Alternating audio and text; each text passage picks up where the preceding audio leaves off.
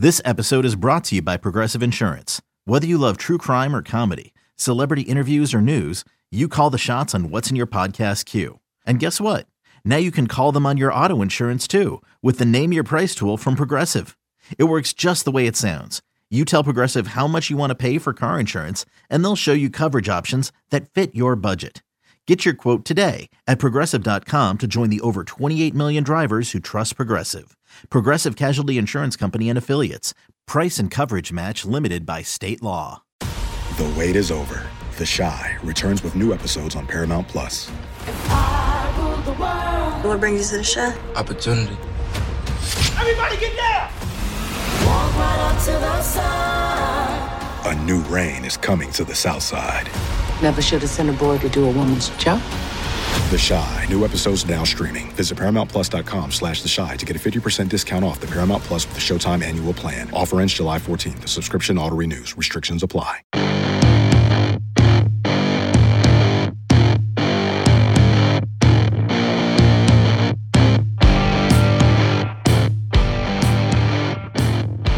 Hey, what's up? Hello, everybody. Welcome back to Roll Pod, an Alabama sports podcast from Bama 247. I am staff writer Cody Goodwin. I'm glad you're here to join us again. Feel like we've had a lot of podcasts recently because there's been a lot of news to discuss. On today's show, we're going to talk a lot more about Alabama's new um, head football coach, Kalen DeBoer. Um, got a chance to talk with him on Saturday at his introductory press conference. We got to talk to him and uh, Alabama Athletics Director Greg Byrne for a combined 20, 25 minutes or so. So we have some initial impressions. He is here in Tuscaloosa. I'm here with Mike Rodak, fellow staff writer at Bama 247. We're going to break it all down. But first, Mike, it's been a whirlwind week. It's really been a whirlwind last few days.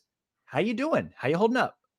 Good. I mean, they told me on my radio interview this morning to get some sleep. So I don't know if I sounded tired or what the deal was, but maybe they were just assuming I hadn't slept. I think Greg Byrne, what did he say yesterday? It's like a coaching search day is like seven regular days, like cat years or whatever. Something so like that. It uh I mean it was quick.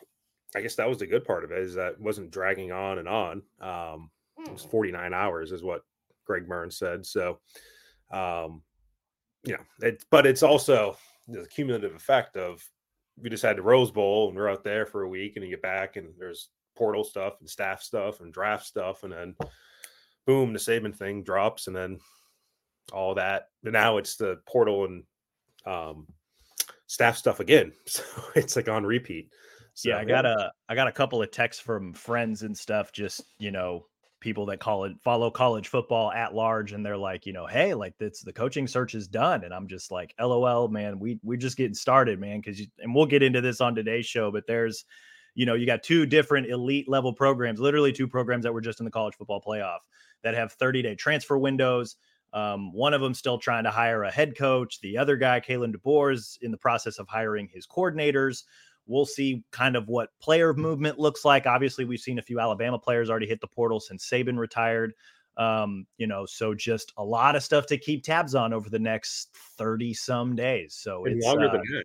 Longer than that, I would say, because you have spring practice, which starts in basically two months now, the middle of March. And I think that will be a feeling out period for some of these players, you know, with the new staff and kind of see where they fit. Do they fit into the system? And then you have that second portal period, April 16th through the 30th, which typically is not all that active. I think three guys went in for Alabama last year. They got two guys coming in. I think it's going to be more active this year um, just because of the situation. And academically, too, you have players who've already started classes, um, coincidentally or not, on the day that Nick Saban retired. And maybe they stick it out for the spring semester and then decide to go somewhere else, you know, for the fall semester. So um, I think we're going to be a little bit more active and seeing things churn a little bit more going into basically May. Yeah, no, that's a that's a really good point. Um, spring ball is going to be really interesting, both at Alabama and at Washington. We'll obviously keep tabs on everything going on here in Tuscaloosa. We'll get to some of the to do list stuff, both for you know kind of what we're following, what what Kalen DeBoer has on his to do list. But I wanted to start here, Mike. We got to we finally got to talk to the new guy. Um, I personally came away pretty impressed. But he had a he had an introductory press conference where you know Alabama President Stuart Bell spoke, Greg Burns spoke a little bit about the process of just getting DeBoer on board. And then DeBoer obviously gave his opening remarks. And then we were able to chat with both Byrne and DeBoer a little bit, got a little bit of insight into kind of what the immediate plans are moving forward. I'm curious, um, since you weren't on our initial reaction um, podcast, just one, you're uh, instant you know, kind of quick thoughts on Alabama hiring DeBoer, but then two, kind of what was maybe your overall impression from listening to him talk on Saturday? Yeah, so I mean, I'm always very hesitant to like have an initial reaction, even like not just publicly, but just like internally, um, because I feel like sometimes things get overblown both directions uh, early as these things happen. And I've this is the third time now that I've covered a new coach because I covered two in Buffalo. Um, and so, you know, you have a lot of people saying at the very beginning, oh, great hire, you know, because this guy has X amount of experience or whatever he did at his last place. You say people, you hear people saying, oh, it's a terrible hire. You know, they they got a defensive coach when they needed an offensive coach or vice versa. There's always some sort of initial reaction. And I guess sometimes it might prove to be true over time, but it just, it, it, to me, it's not worth a ton. Um, and, you know, I've seen it kind of both ways where like Rex Ryan in Buffalo came in and was boisterous at the beginning of his tenure and everybody loved his his opening press conference because he was you know pounding the podium and saying we're going to get back to what Buffalo was and we're going to be aggressive and all that. And you know he was jumping out of airplanes literally he was skydiving that summer. Um, you know there was a ton of random Rex Ryan stuff that he was doing that was really exciting to fans. He he got his his pickup truck wrapped with a Bills logo, and people said, "Oh, this guy loves Buffalo. He's all about it. He's all in." And he was gone. Um, a few years later, in a flame of just incompetence, and um, people hated him. Uh, two years later, I mean, it just completely flipped. And then I think Sean McDermott came in as the exact opposite, and everybody loved how he was so buttoned up and he was so organized and he was so disciplined and he got up at 3 a.m. every day and his alarm clock started ringing and it was just the exact opposite of Rex Ryan, but everybody loved it too. And they said it was a great hire.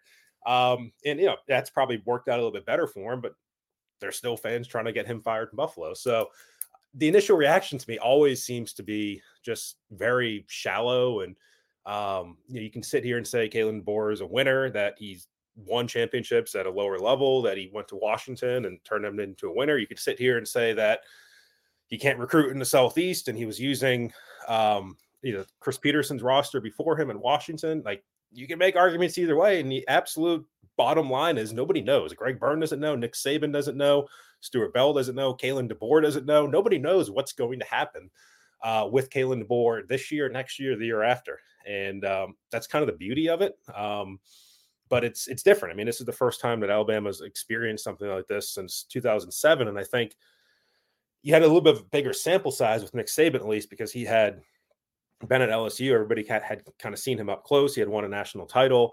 This is a little bit more foreign, um, which I think some people not foreign in terms of like he's not American, but he's from Washington. Like he's from the Pac-12. This is not someone that people really knew a year ago, six months ago.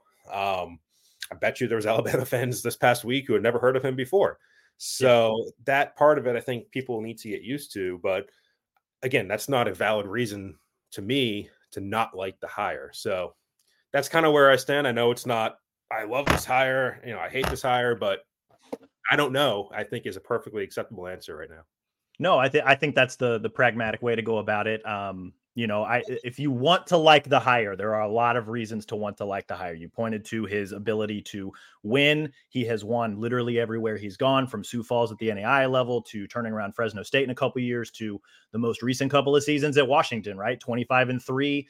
Um, won the Pac twelve title this past year. Got to the college football playoff national title game.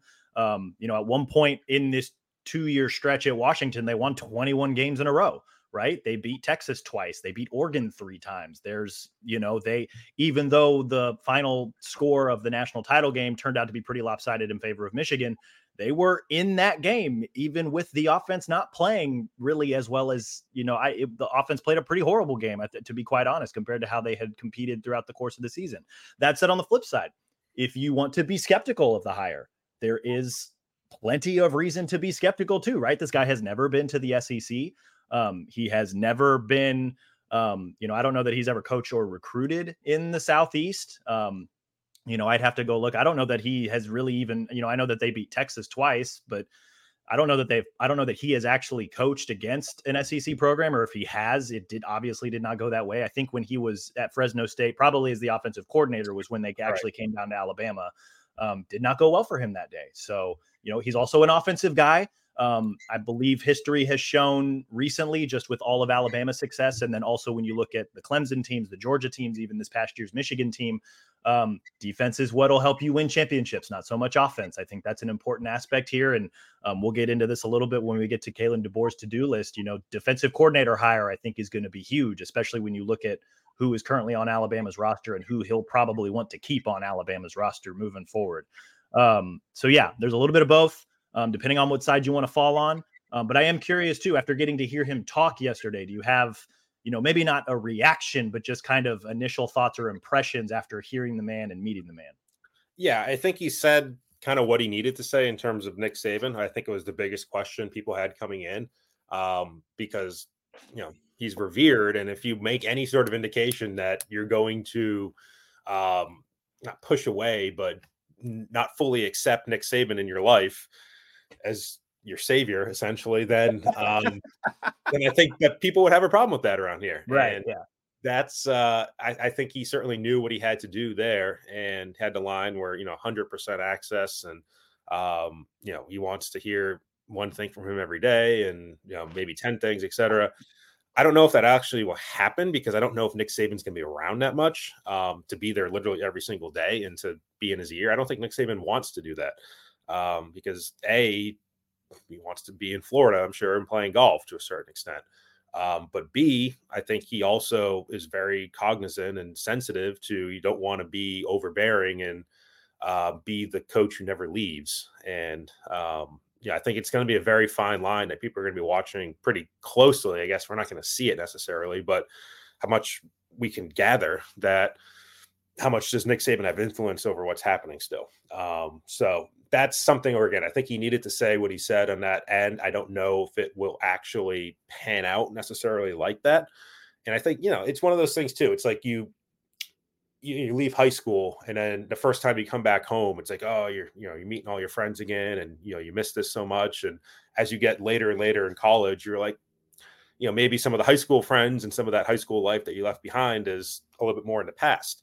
And i think nick saban might initially be around a lot. He, he can't really leave it. He loves Tuscaloosa, but over time he might realize that things are fine without him, and um, you kind of drift away a little bit.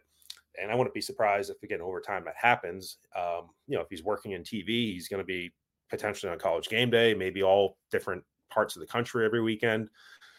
So um, again, I think he said the right things. Kalen DeBoer did. I just don't know if the reality will match that as as far as Nick Saban. But he and there was a question coming into yesterday, like would Nick Saban be there? Would Nick Saban want to overshadow him? He was sitting front and center as where they gave him the seat.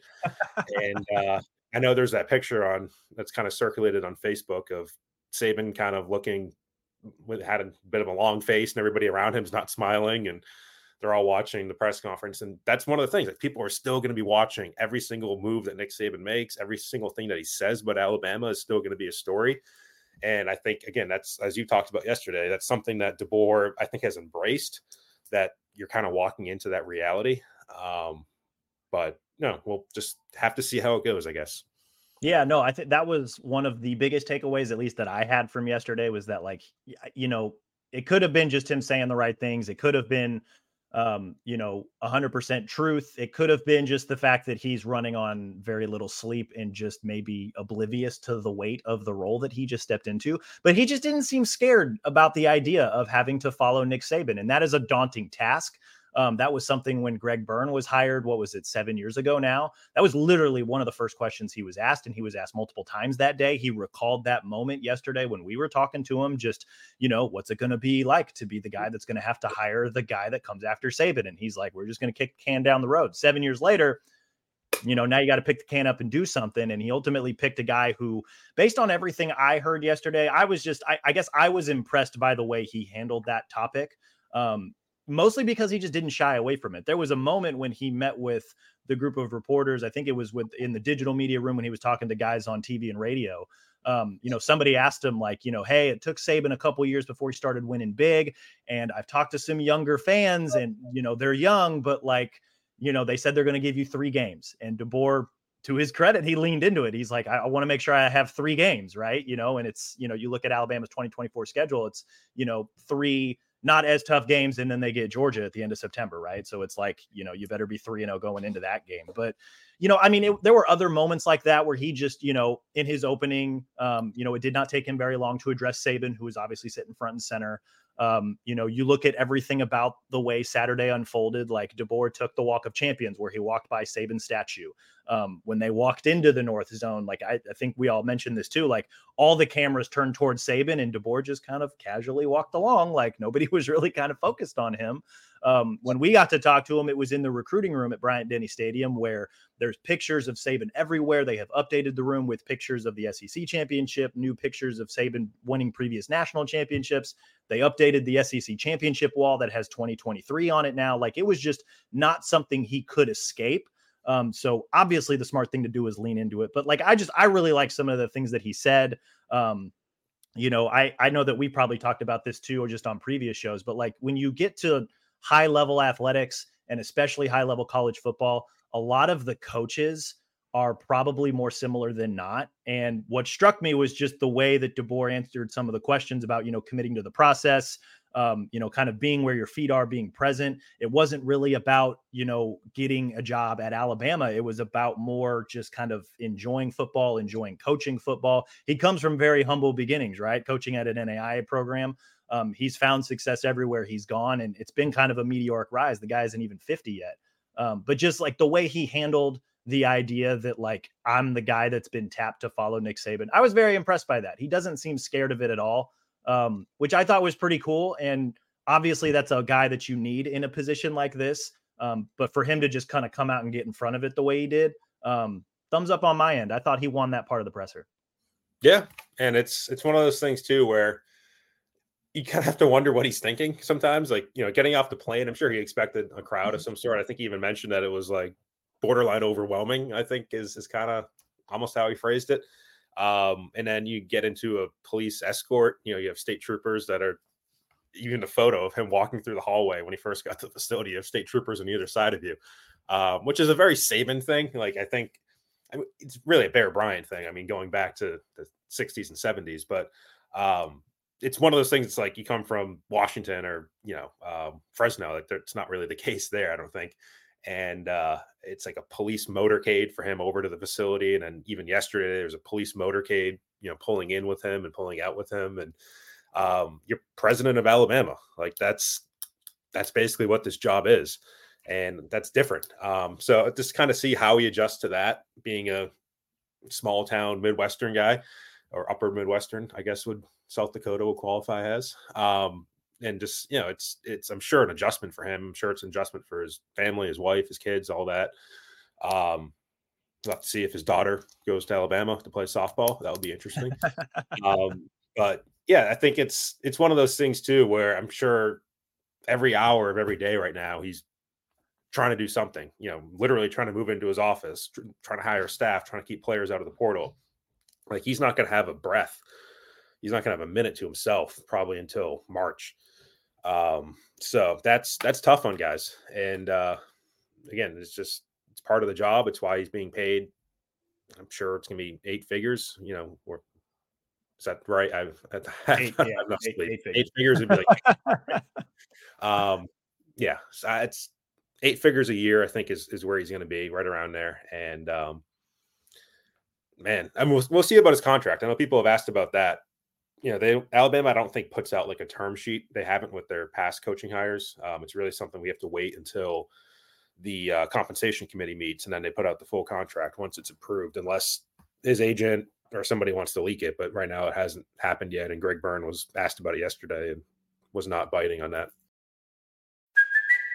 It's Kaley Cuoco for Priceline. Ready to go to your happy place for a happy price? Well, why didn't you say so? Just download the Priceline app right now and save up to 60% on hotels. So, whether it's Cousin Kevin's Kazoo concert in Kansas City, go Kevin, or Becky's Bachelorette Bash in Bermuda, you never have to miss a trip ever again. So, download the Priceline app today. Your savings are waiting. Go to your happy place for a happy price. Go to your happy price, Priceline. Um, aside from the Saban conversation, what were some of the bigger things that maybe piqued your interest, or some of the more interesting talking points that you know we heard from DeBoer and Byrne yesterday? Um, I mean, DeBoer on the quarterbacks, I, I, do think is something that maybe flew under the radar initially, but it's something that um, is going to be a story in the spring of some sort um, because once we try to transition to more of the football discussion of all this, uh, you do have to ask like where exactly does Jalen Milroe fit, and he could very well fit in this offense. Just it's just going to be different than Tommy Rees's offense. It's going to be different than Bill O'Brien's offense. Um, and it's it's something where when Grubb was asked about the quarterback position yesterday, um, trying to pull up his exact quote here. You know, it was said we've won different ways. We've won national championships with guys who would rather run before throw, and we've won it with guys who are pure pocket passers and not very mobile. So I think he's basically saying I'm flexible to meet Jalen Milroe in the middle somewhere. Um, but I don't know if that means Jalen Milroe does exactly what he did last year either. And you know, I think again, there's going to be a feeling out period once they get on the practice field in the spring, and DeBoer and Ryan Grubb get a chance to see Milroe. They get a chance to see Ty Simpson. They get a chance to see Dylan Lonergan, and they get a chance to see Julian Sayin. And there's some good arms and some good passers right there. And I'm not sure Jalen Milroe is necessarily the best one. So where does that all land? I think is a really good question still. And again, I think right now it's everybody's new. Jalen Milroe says he's going to be back and he's giving DeBoer a hug. And I'm sure DeBoer is reciprocating that. But I've just been around this business long enough to know that new guys tend to bring in their own guys or pick their own guys, and um, over time that could reveal itself. I don't know for sure, but we'll see. I, I, am sitting here right now. I would not 100% guarantee that Jalen Milroe is the starting quarterback of Alabama in 2024. I don't think it's 100% lockdown guarantee. I think that would would be a little bit naive. Yeah, no, I think that's a that's a fair point because you know again the whole do you want to be optimistic? Do you want to be skeptical? The optimism or the optimistic point of view here is like look at what Kalen DeBoer has been able to do with a lot of different quarterbacks at a lot of different spots.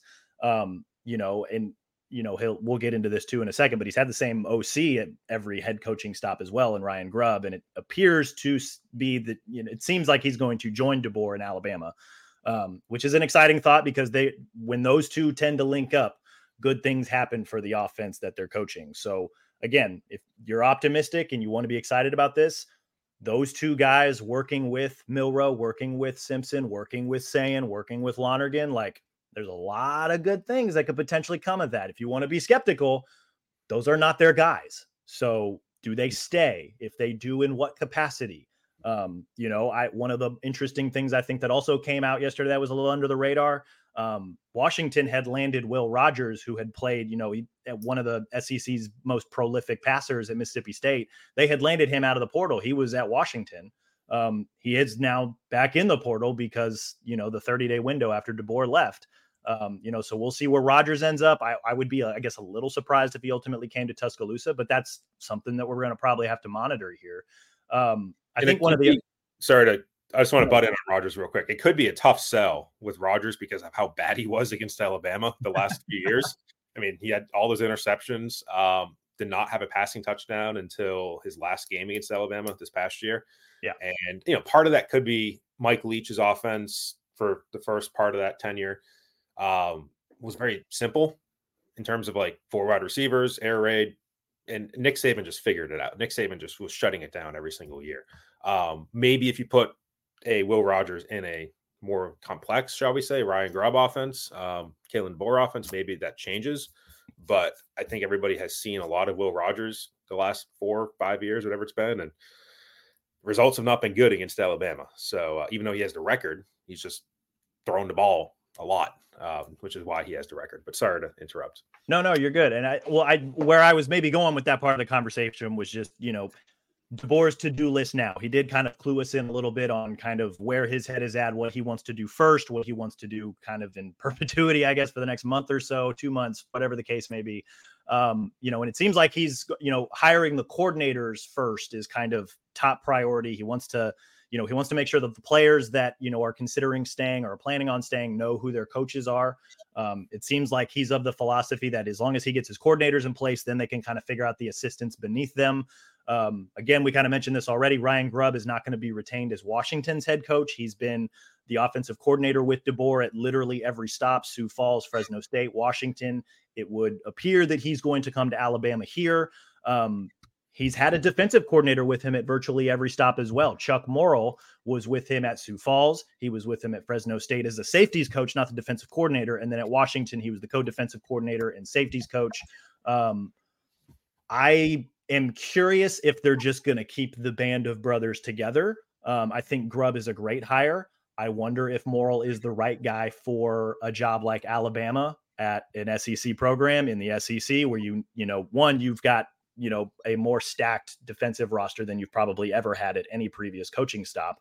Um, so is Chuck Morrell the guy? Do you need to go out and make another splashy hire? I'm kind of curious about this particular conversation when it comes to who is DeBoer going to hire at defensive coordinator? Who does he maybe need to hire? Um, I think it's important to note too that yesterday Travaris Robinson officially announced as Georgia's co-defensive coordinator. He's huge on the he's been huge on the recruiting trail. He's been huge when it comes to the development of Alabama's defensive backs and cornerbacks specifically. Look at Terrion Arnold, Kool Aid McKinstry, two guys that are probably going to go in the first round of the NFL draft. There's still a lot of talent in the room. Um, you know, I another thing to point out too. There's been so many things that have been going on. Des Ricks, former five star guy, entered the portal yesterday. Um, I believe that was shortly after the Travaris Robinson news. So, like, you know, it wouldn't surprise me, I guess, if DeBoer kind of kept the band together with Grubb and Morrell. Um, that said, I wonder if you know this is no shot at Morrell. I wonder if he's the right hire at defensive coordinator. I wonder what DeBoer does or what he's going to consider when it comes to hiring a defensive coordinator to, you know, one you know, you you probably need a guy that's got some experience coaching or recruiting in the SEC, but two, you need a guy that can absolutely take advantage of the talent that they have on this roster and a guy that those kids are going to want to play for. I'm going to stop now because I'm going to keep rambling. What are your thoughts? Yeah, I think it's more likely we see changes from Washington staff on the defensive side than the offensive side. I think there's a lot of sense if you're bringing in, uh, for instance, a Jamarcus Shepard, uh, you know, the passing game coordinator, given how good their passing game was um, in their development with Michael Penix and their wide receivers. Um, I think it would make a heck of a lot of sense bringing Scott Huff uh, as the offensive line coach because he just won the Joe Moore Award. Uh, I think there would be a lot of synergy there with with Grubbs and you know DeBoer was an offensive guy, but your defensive staff, I think you could make a better argument if you're Kalen DeBoer and you're talking to Chuck Morrow Morrell. I which honestly I, I, knew which one it was. Um, I just haven't watched football, so I apologize. But uh, Washington was, I think, 96th in total defense this year. Um, they were yeah. good. They weren't great, but they were good. Um, right. You know, and we saw Michigan just kind of run over them for you know the first part of that game Monday night. Um, and so again, I think you can make an easier argument that hey, Chuck, like you know, we've been around together a lot, but this is a different situation for me at Alabama. I'm going to need um, you know, potentially someone with a little more SEC experience. And do you want to come by as an analyst or do you want to come by as a defensive assistant or something like, yeah, you've been around football for a while, like hang around here, see where it gets you. Um, I, I think you can make an argument, you know, if DJ Durkin was already on the radar with Saban, um, potentially, you know, to replace Kevin Steele, that Durkin does have that um, experience, you know, recruiting. He was at Florida for a while. Um, he was at Ole Miss for a couple years. He was at A and M the last couple years, and A and M's defense I think was pretty good too. Um, does have you know the baggage from Maryland certainly. Um, so you know that would be one option. I don't think it's by far the only option. Um, but you know DeBoer doesn't have a ton of connections, and he kind of noted this too. Like he doesn't have the phone numbers of all the coaches in the South to kind of talk to and know. So that is something where it's like you try to look and see who he's worked with. Like, well, he was at Indiana. He worked with Kane Wommack um, as uh, his defensive coordinator. Kane Wommack's at South Alabama now as the head coach. Like, I think that you'd probably stay in that role, um, probably, but I'm not. Never really know for sure. Uh, but who does he know? Like, who who exactly could he convince to to come along? Um, would be the big question. And as of right now, there's not a ton of buzz, if you will, around the defensive coordinator job, potential names yet. So that is something we'll have to see, you know, kind of in the coming hours, not even days, and see what happens there. Um, but people, I think, were upset about T. Rob, but look, I think T Rob had a very good chance of leaving regardless, um, even if Nick Saban was still around. His contract was up. There was a lot of talk about him going elsewhere, whether it was Auburn or Georgia or wherever. And I don't know if that was really a realistic possibility. So, um, again, it's one of those things where people have a lot of familiarity with certain names and certain guys, and they, you know, they want Glenn Schumann, for instance, who's been around the SEC, or they want they want Jeremy Pruitt to come back and serve his one year suspension and somehow be the defensive coordinator. Um, but I think this whole thing in general, people do need to open their minds a little bit to there's more coaches that coach football outside of the Southeast. And I do think Kalen DeBoer is going to tap into that uh, probably more than he will the familiar names.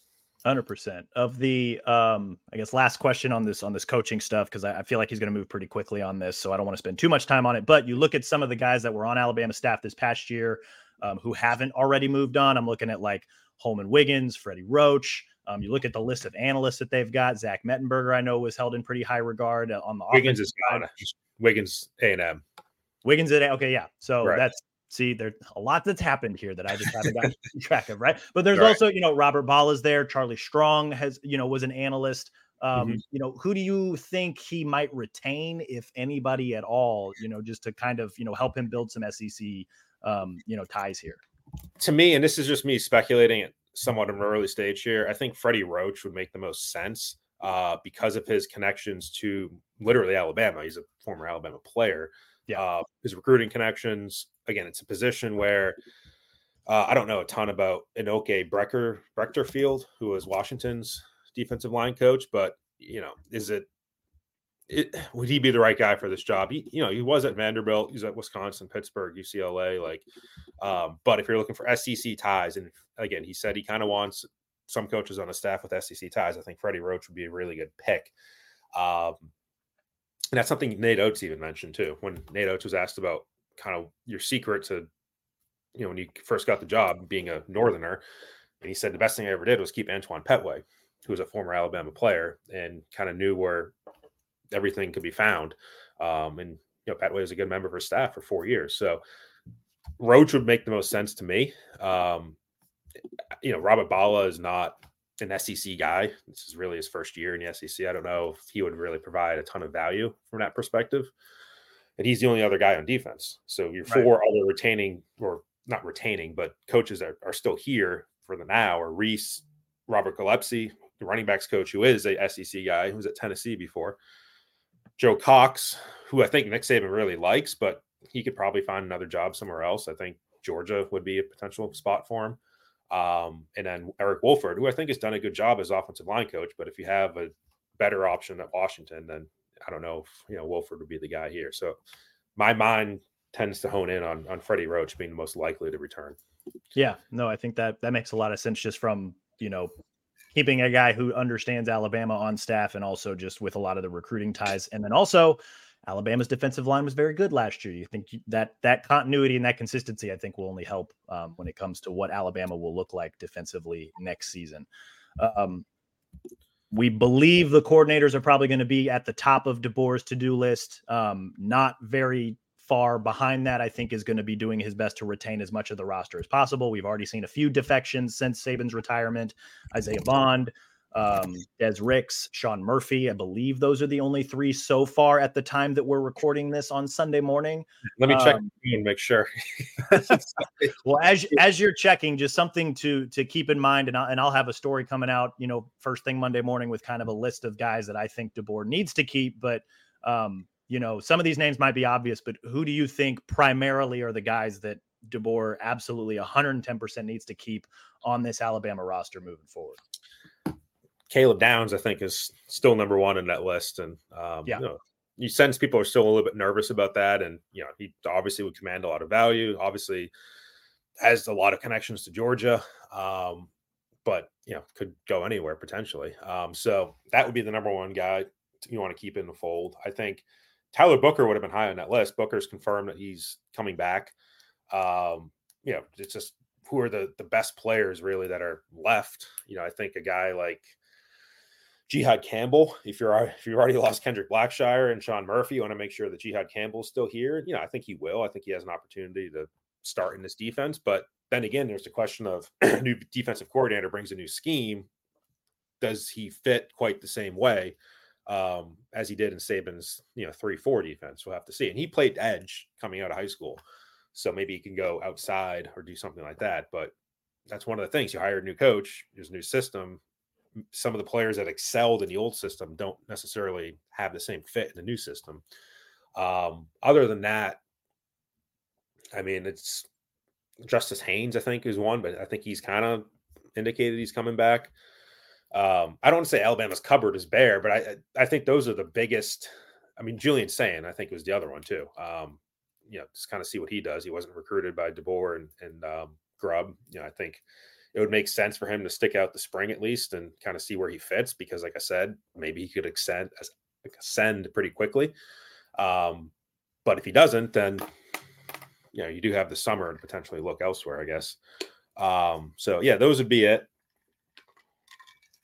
Um, well, I don't know. I guess the NLI part of it could complicate saying just thinking of that out loud because I think you commit for a year when you sign your letter of intent. So, but see, like I thought, no matter if there's a coaching change, no matter what or how, it's 30, so, 30 days to transfer. I was reading about that last night, and again, it's interesting that Nick Saban made his decision on the first day of classes um, because it says, I know this is interesting radio, but um, I'm just trying to find the FAQ I was reading last night on, uh, here it is, NIL PDF. So it says head coaching change. If a head coach change occurs before the signee attends the signing institution or participates in preseason practice, whichever is earlier, the signee has the option to submit an NIL release request, and the signing signing institution must grant to complete release. Um, and so it's something where formally request. Yeah, if a binding NIL, you need to formally submit an NIL release request if you no longer want to attend the institution due to the head coach departure, and the institution must grant you a complete release. Uh, once you trigger attendance, full time enrollment, attending classes in a regular academic term, which again began Wednesday. Um, hmm. So the situation, I think, for the NLI, the freshmen would be different Wednesday as it would have been Tuesday, is my reading of that. I'm not an expert in that field by any means, but um, I know something to keep in mind because I think it's kind of interesting when exactly Nick Saban did what he did. Um, when maybe it could have been a few days earlier, but did it help Alabama retain some guys by doing it on the first day of classes? That's interesting. That's at the very least, I think it's going to give you know DeBoer and his staff, whenever they hire, just the opportunity to get to know these guys. They're going to be able to get to go through spring ball with them, and if it still doesn't work out by the April transfer window, so be it. Um, you know, but that's you know, you talk about Saban trying to leave it, leave the program in a spot where it's, you know, the the new guy is, is stepping into a pretty good situation. Um, maybe a little devious, but hey, thumbs up to Saban for that. Um, yeah, I guess you know, like th- there's a lot that we're going to obviously keep track of in the days, weeks, and months ahead, just with hirings and and the transfer portal stuff. I, what are maybe you most interested in following now that they have DeBoer in place, now that he's here, now that it seems like he's got an offensive coordinator? Like, what are you like? What's what's going to make your antenna go berserk over the next you know couple weeks and months? the portal. Um, I mean, at portal so it's 30 days, and so again, there's um, there's some time for guys to kind of mull things over. Um, you know, you probably have to sit out the spring semester if you went somewhere else. I would guess academically. Um, I don't know. Again, I'm not an expert in some of the academic angles of this, but you have 30 days. So yeah, I, you have to make sure that everybody's staying for that length of time. Nobody changes their mind. Nobody gets a bigger offer, NIL wise. Um, and then uh, for me, it's like, what does this all look like in the spring? A, did we watch practice? I mean, that would be a difference. Um, but you know, once we get out there, or at least hear from him or see something that what does this all look like? And uh, I don't know. It's it's all different. It's all uncharted territory. It's like the things we were talking about a few days ago, a week ago, just seems so insignificant now. Like some of the depth chart stuff and and um, X's and O stuff. It's just much bigger now in terms of what's going to be different. And I do think things will look a lot different on the field. Yeah, no, I think that'll, you know, we might have to hold off on just, you know, what's what what does Alabama have coming back? What could it look like? um, you know, I think one of the more fun things over the next, you know, few weeks is, you know, obviously monitoring the transfer portal, who comes, who goes. Um, what does it potentially mean for the future of Alabama's offense and defense?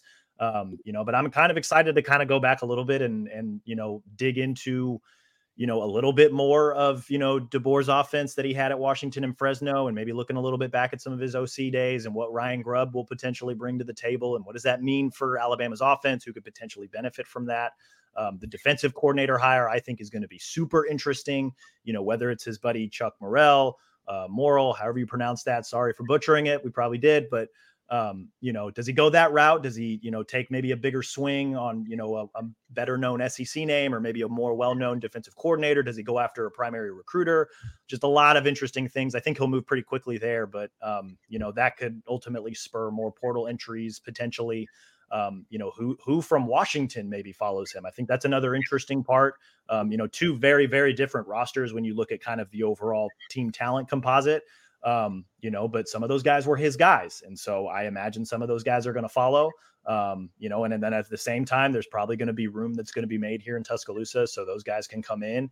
There's a lot of interesting things that we're going to get to, you know, kind of monitor and figure out. And I agree with you. I think spring ball, by the time we get there, um, you know, I don't want to say that everything will be set in stone by then, but I think a lot more of it, the, the picture will become a little bit more clear um, you know, and hopefully we can watch a few practices here and there to kind of give us a sense of maybe what they're going to try to do, how the, you know, current Alabama players who end up sticking it out, how do they feel about it, that sort of thing. There's going to be a lot of different things to monitor um, when it comes to this. So, um, yeah, I think that's I that's really all I, I kind of wanted to get to today, Mike. I appreciate you jumping on with me. You got any other final thoughts here before we sign off? No, just everything changes hour by hour. So it uh there's a new thing I'm sure will pop up right after this. yeah, that'll make part of this conversation just absolutely moot. Um, yeah, that was uh, that was kind of all I had for uh, planned for today, guys. We appreciate you all tuning in. Not sure when we'll be back. I think we're going to kind of be at the mercy of you know some hiring, some transfer portal stuff. We're going to try and get back sometime this next week um, to try and you know make sense of some of the newer developments. Maybe we'll talk basketball. Not 100% sure. I know that they won at Mississippi State last night. The only two SEC undefeated teams, or the only two teams that are undefeated in SEC play, Alabama and Auburn. They don't play until later this month, but we'll try and work some hoops into the next show as well um, unless there's too much football news to touch on. So, yeah, we'll be back sometime this next week. In the meantime, be sure to rate and review the show wherever you listen to your podcast Apple, Stitcher, Spotify, even our Bama 247 YouTube page. Subscribe to Bama 247 and 247 Sports. Believe we're still running a 60% off annual VIP membership special, $43 for the entire year. I think you guys are going to want to sign up um, so you can stay on top of all the new developments that it comes with Kalen DeBoer, the new head coach at Alabama football. Mike, thank you so much for jumping on today. We appreciate you guys always for listening. And we will talk to you all again soon.